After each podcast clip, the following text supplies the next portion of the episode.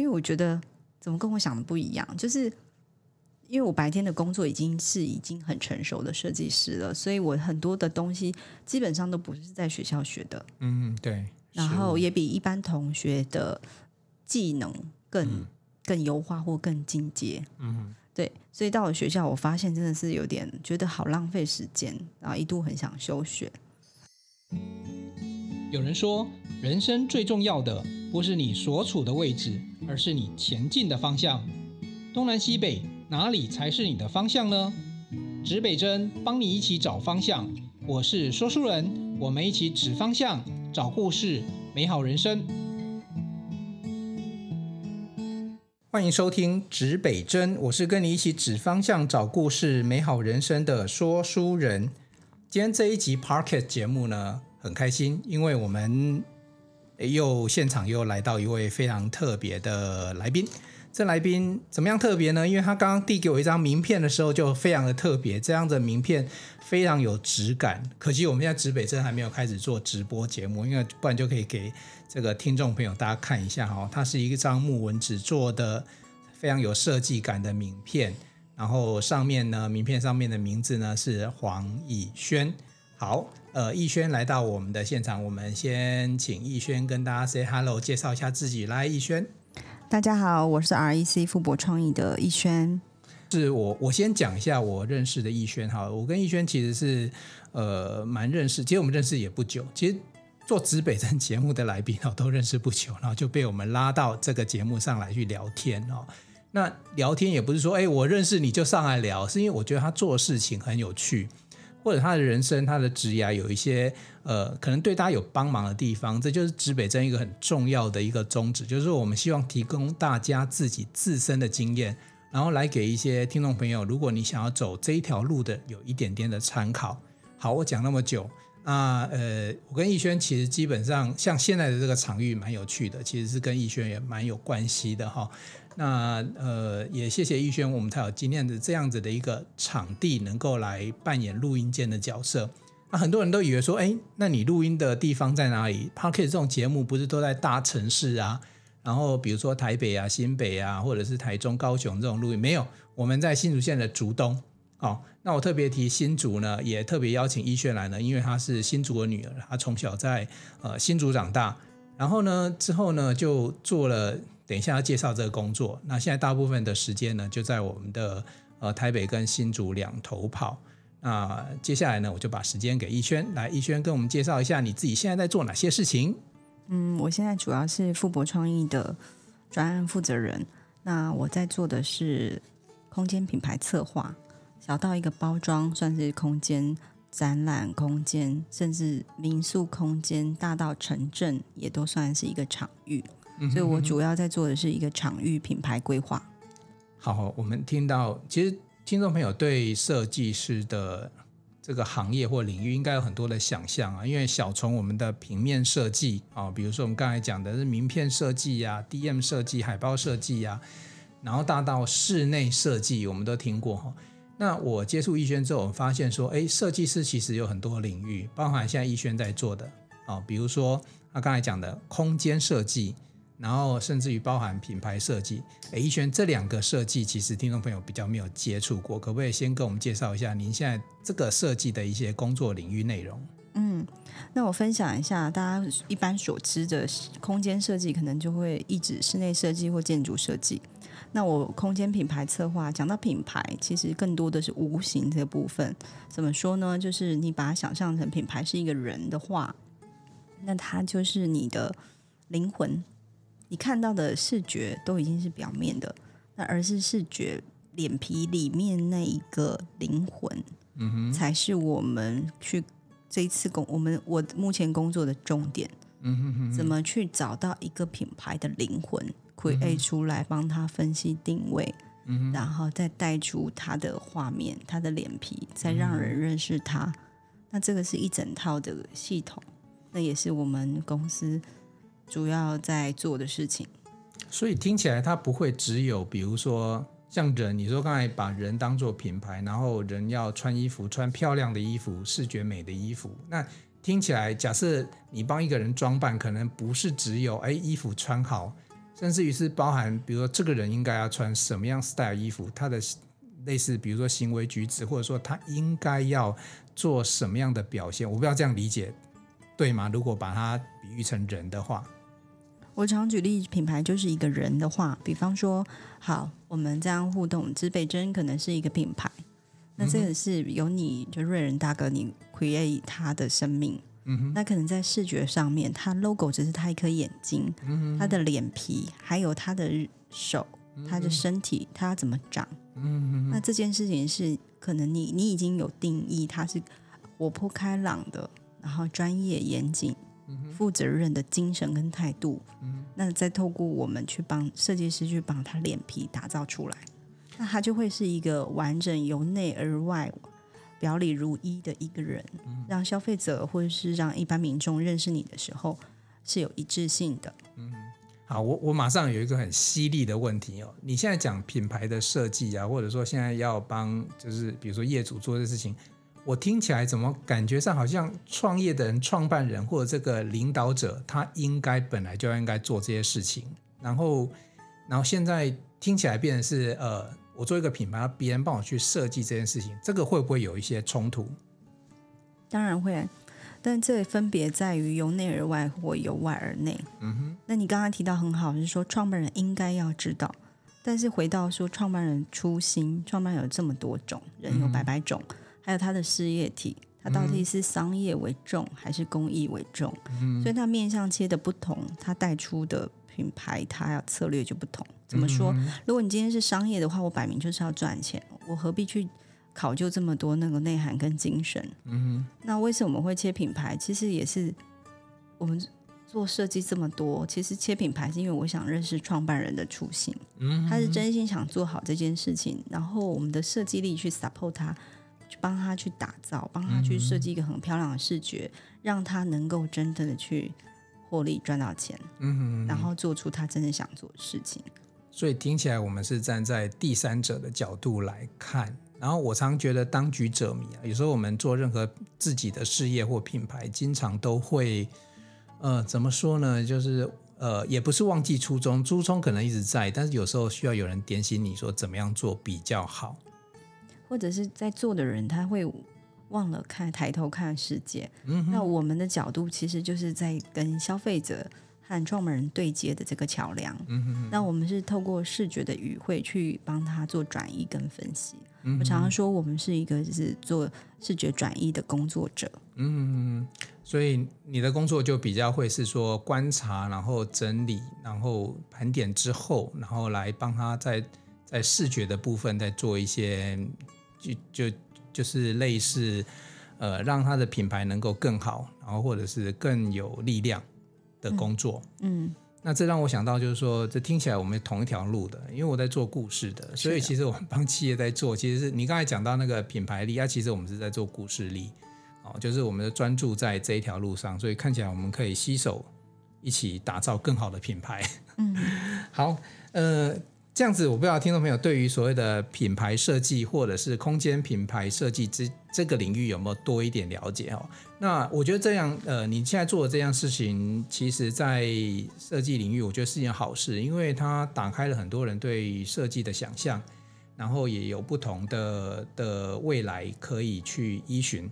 但我更好奇的是，要回到刚才讲到企业的初衷。来来来，我们先了解一下逸轩的初衷哦。他你要做这个品牌，自己这个品牌去帮人家打造品牌，你当初会踏入这样子的一条路，应该我不知道是从小开始，还是什么时候发生什么事情？这个故事我们就特别想了解，可不可以逸轩跟我们分享一下？嗯，当然可以。我这边其实我呃分享一下，那就要追溯到我的小小时候。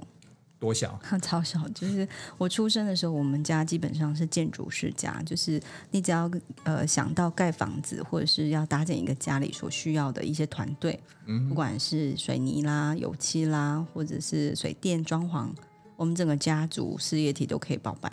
嗯，所以我的大伯是建商，我我的二伯是室内设计师，我爸爸就是也是建筑起家，他们是整个家族事业体一起做早期。嗯那我出生的时候就在这样的家庭环境长大，嗯哼，所以我小时候非常喜欢画画，嗯哼，那画到说我觉得，呃，我以后一定要成为室内设计师，因为我很喜欢、嗯、很喜欢收集那个报纸上面的《自由时报》，还是报纸上有很多那个室内设计的剪贴，我都会把它剪起来，剪到我的剪贴本。嗯、所以一心就想成为室内设计师。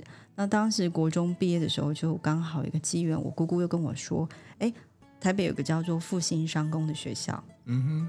然后他一讲完之后，我就很兴奋，就是完完全脑中只有那间学校。嗯哼。所以我就使了拼了命了，就是国三的时候放学，我就坐火车从新竹坐火车到板桥去学画画。国三的时候。对，然后就这样往返。但是学画画听起来是一段时间，不是一天呢，所以是经常性的嘛。大概维持半年，就是为了考取复兴商工。哦，对。哎，我先问一下啊，那你你刚才讲说这跟家庭背景有关系，那这个是从小的时候你你有被逼吗？还是这件事情就家人没有特别提？没有，我就从小到大都非常喜欢画画。哦，所以这看起来就是 DNA 的问题，不是家里。像我我我分享一下，就是。我小时候家里做那个小吃的，可是我从来没有很想说，我长大想要卖米粉汤，想要卖臭豆腐。真的，我小时候，我小学的时候，我小一到小五，其实小六毕业，我存很多钱，是因为我假日那时候没有周休日，就礼拜天，然后我都在打工，然后家里旁边有一小块地，我爸妈还规划给我。以前有一个行业叫寄车，你知道吗？就是那个那个寄放的寄，就摩托车停在那里呢，然后你给他一个木牌。车上挂一个木牌，然后身上带一个木牌，然后他回来领车要拿凭那个号码牌领车。然后现在想一想，叫做叫做占地为王，然后当小流氓。但是那时候因为呃那个年代嘛，而且我们我们那时候也没有所谓童工的问题，我爸妈就派我出去。所以可是我们一台车那时候二三三十几年前，我们一台车就收十块钱。所以那时候有提倡那个中华邮政储金，我我毕业的时候确实存蛮多的。可是我讲实在话，我并没有。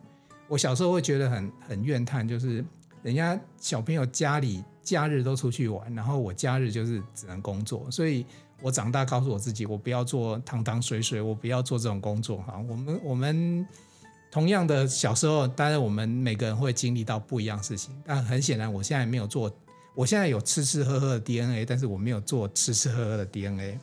好，那逸轩刚才讲到他。就是国中国三到复兴美工，后来有有有考上嘛？后来就是顺利考取了，之后我就到台北去半工半读。嗯，那当时因为我们家的家境其实也没有太好，所以基本上我是读夜间部。嗯，然后读夜间部的时候，那时候刚好是手工平板转成电脑平板的时候，那个年代刚有 Mac 电脑出来。嗯，所以我就去学了电脑课，才报了一期电脑课之后，那时候我记得十五岁吧，然后我就去应聘。找工作，白天其实没什么事嘛，所以就找工作。一开始有去过加油站打工，嗯，就我发现那根本不适合我。然后后来就是因为我学了电脑，反而应聘上了一个叫做大方印刷的一个印刷公司。嗯，然后我刚进去是在算倍率。什么叫算倍率呢？就是以前那个年代不是有底片吗？对，那底片它是不是要？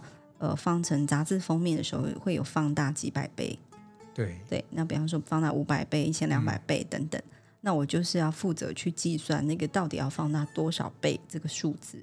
你讲那个年代我好熟悉，因为我以前编过毕册，你知道，以前现在没有数位，你知道那底片要洗底片，然后要那个原稿，然后还要附上底片去给印刷厂。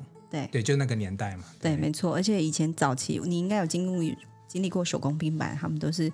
用剪剪贴贴的方式在纸上，对对对对对对对，嗯、没错。嗯，那我的工作就是算好倍率，嗯，然后给到那个师傅去扫描滚筒。因为我们手工拼的时候，你的网稿图上面是一比一没问题，可是那个照片就你就必须提供底片，所以他必须去做放大。哦，所以有个工作要计算那个放大倍率。对，那那是早期的时候，有很多杂志，像是《漂亮宝贝》。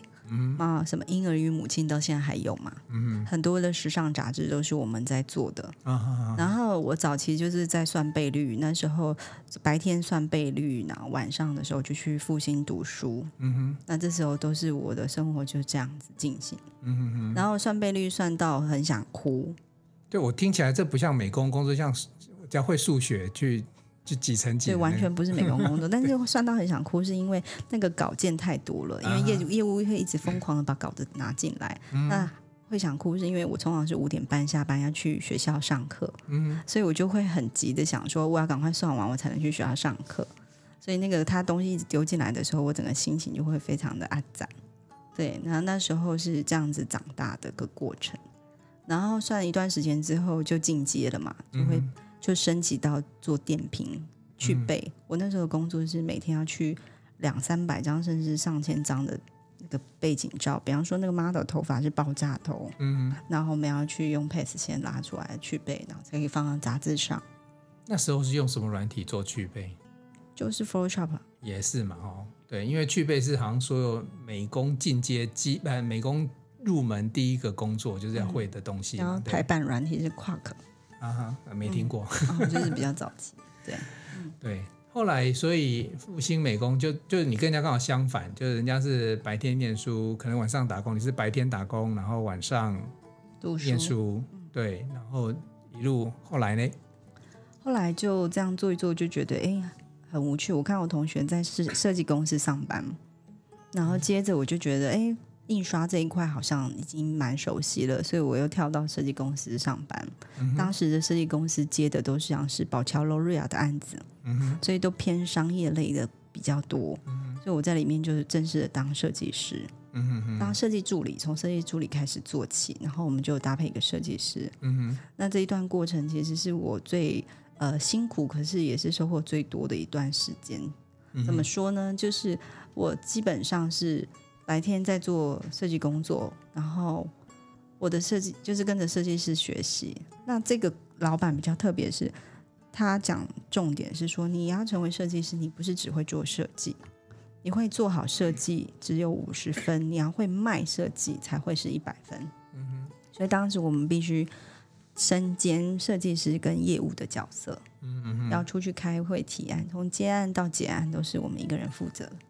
就听起来那时候你你这样能能力已经差不多可以开公司的概念，就是行销市场，然后作品服务大概都一条龙。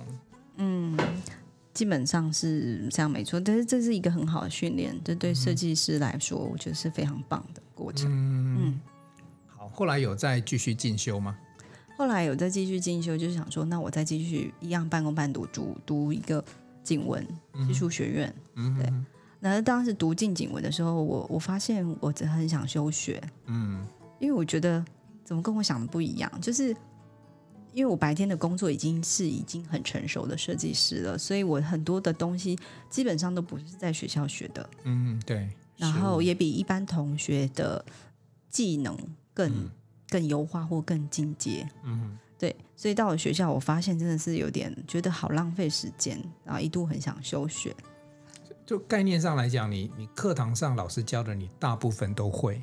嗯，老师就是给个题目，但是就像我用什么形式把它呈现出来。嗯、我当时比较就赶跳嘛，或者是比较，因为我讲白一点，就是我的时间有限，所以通常学校老师出一个作业的时候，我会利用我在工作之余，比方说我工作的用电拼啊，它会有底片。或者是说，我会用我现工作的素材包装打包成我晚上要交的作业。那这样子我同一个时间就可以做完两件事，而且我的成绩又不会太差。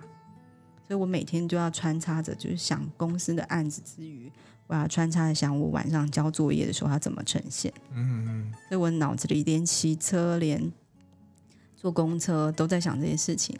然后晚上到了学校的时候，就比较特别，是因为太白天太忙碌了。所以晚上到学校几乎都在打瞌睡。对啊，你白天这样子，因为已经是用脑的工作了，然后晚上对，然后也是要用脑。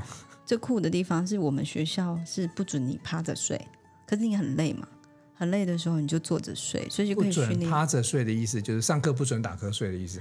是教官会在走廊巡逻，哦、老师不希望你趴着睡觉。景景文有这么严格哦？呃。复兴啊，我当时是复兴的时候，哦、对、oh,，OK OK，复兴饼，对对，所以你就是必须练就到可以坐着睡觉的功力。有没有练就到张着眼睛睡觉的功力？那可能没办法。我听说有人有这种神奇的功力。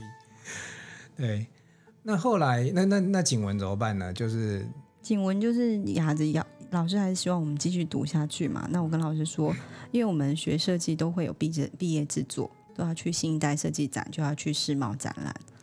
那我就说我不想去。嗯，然后我就跟我同组的同学说，那这样子我们就是有个默契，分数只要六十就好，低空飞过我们就不用去到新一代设计展展览。嗯、对，然后当时就这样子就过了。对，那后来毕业之后就直接进到这个领域吗？毕业之后还是持续做设计，因为一直都在做设计，所以，所以我听起来你应该是从。从复兴美工就在做设计，应该是说童工的时候，那时候未满十六岁就叫童工嘛，所以那时候就已经出社会在做印刷、做设计。对，我我实在是不好意思去计算你那个工作年资，这样算起来哈，跟你现在坐在我对面这一位就是非常有气质的设计师啊，这个看起来无法比拟啊。就是说你的工作经验应该是相当长的一段时间了，对，嗯，对。好，那你可不可以稍微讲一下，就是做到现在哈，就是说，呃，从刚开始学习到成为设计师，然后你现在有主要主要有哪一些比较，就是说现况的一些作品，可以跟我们分享一下？就是说你曾经做过，你现在空间设计做过哪些实实际上的作品？嗯，最近比较可能呃，最近刚结束的是我们在做。民宿品牌，嗯哼，像我们去年就完成了，不管是澎湖的民宿品牌跟垦丁的民宿品牌，嗯哼哼，嗯，那其中还有澎湖的民宿品牌获得今年那个 I F I F 的设计大奖。对，我听说你你有呃入围，而且还得奖了。然后 I F 哈、哦，这这两个字母看起来很简单，但是我的理解，在设计界，它是一个非常崇高的荣誉。那你可不可以跟我们介绍一下你得奖的作品的一些设计理念，然后以及它的一些过程？嗯，得奖的主要是两个作品，第一个作品是二零一八年的时候的竹东小客厅，这个是属于城镇品牌。嗯哼哼。那第二个就是澎湖民宿，嗯，那就是这分别是民宿品牌。那它两个关联性其实就是地方创生。怎么说呢？就是嗯，这个可以追溯到为什么我做这件事情嘛。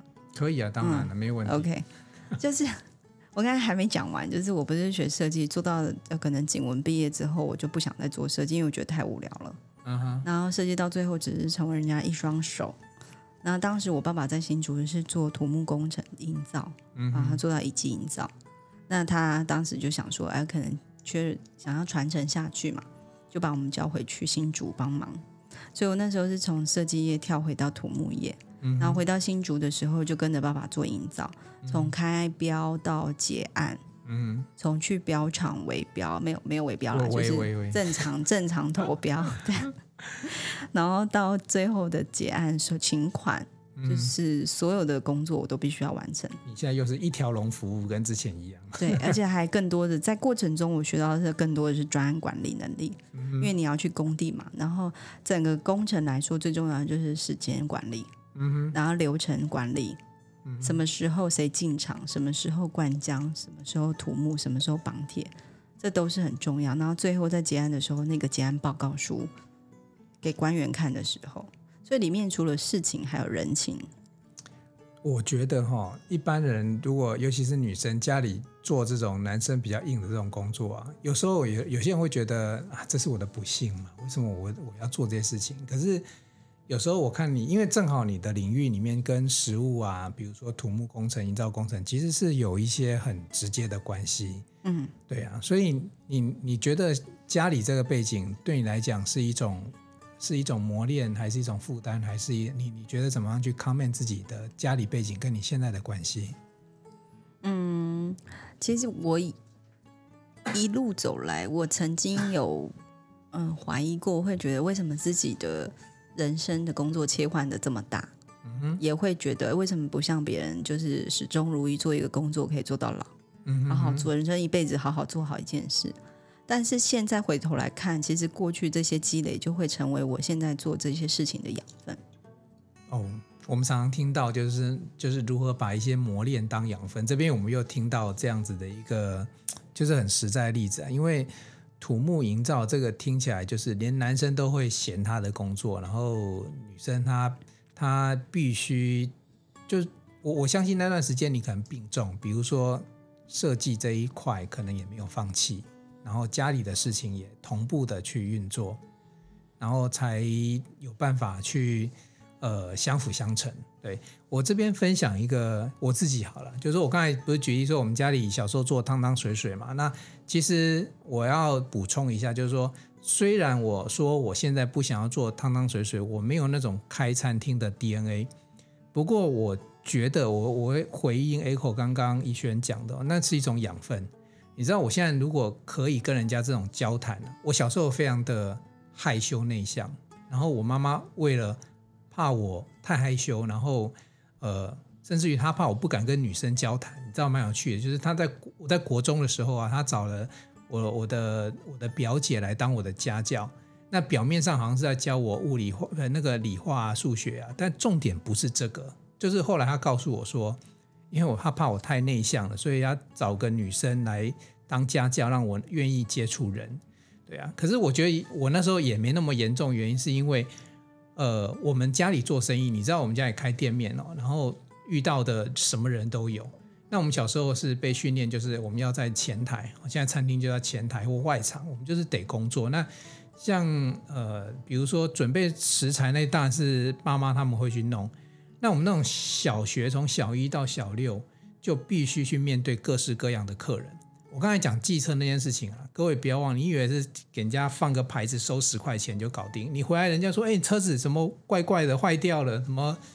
反正小朋友，甚至于我记得还有很严重，就是计策然后车子不见了，那时候我也忘记是怎么处理，所以我们得得去面对很多各种奇怪的问题。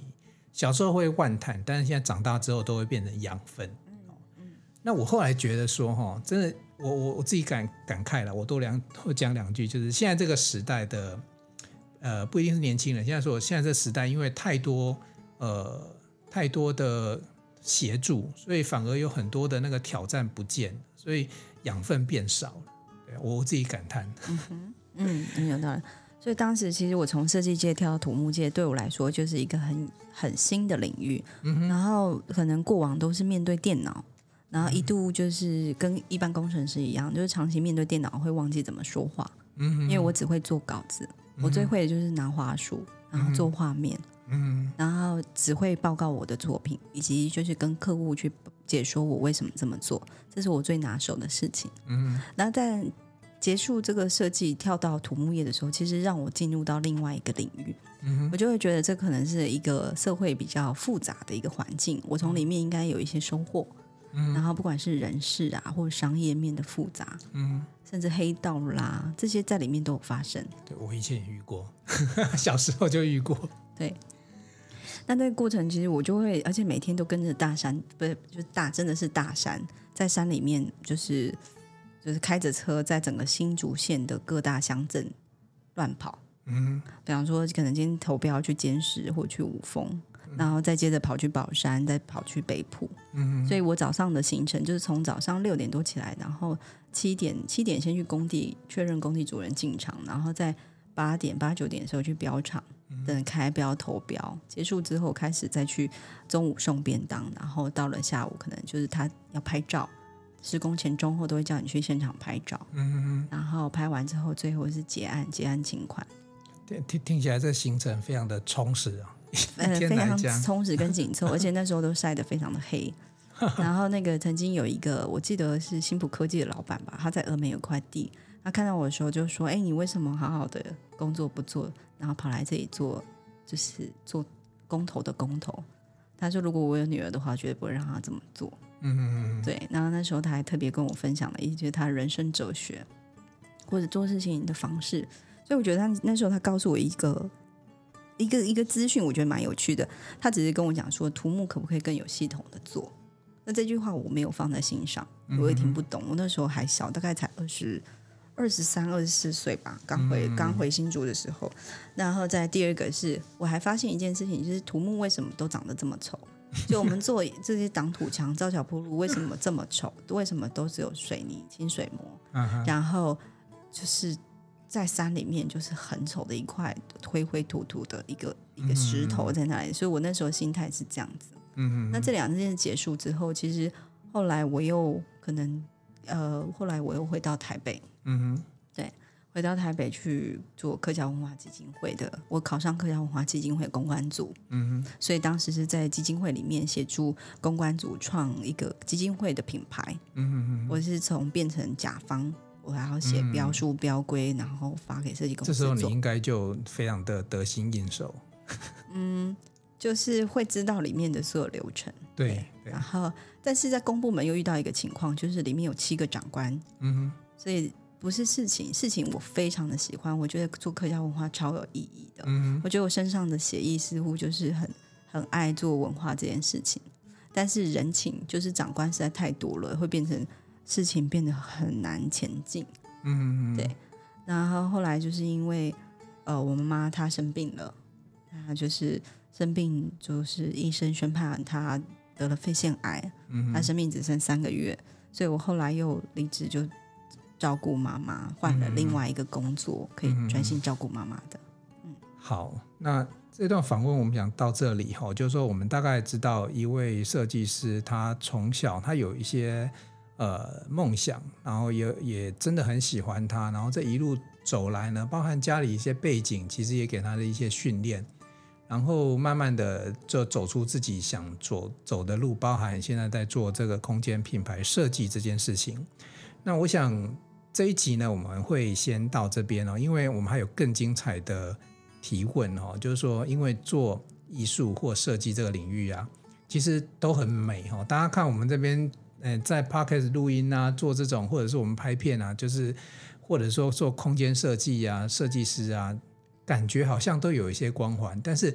我个人也很想了解啊，因为人家是讲爱情跟面包，我们现在很想知道是梦想跟面包呢，要怎么样能够同时并存？那我相信逸轩有一些他的想法，也有他的做法。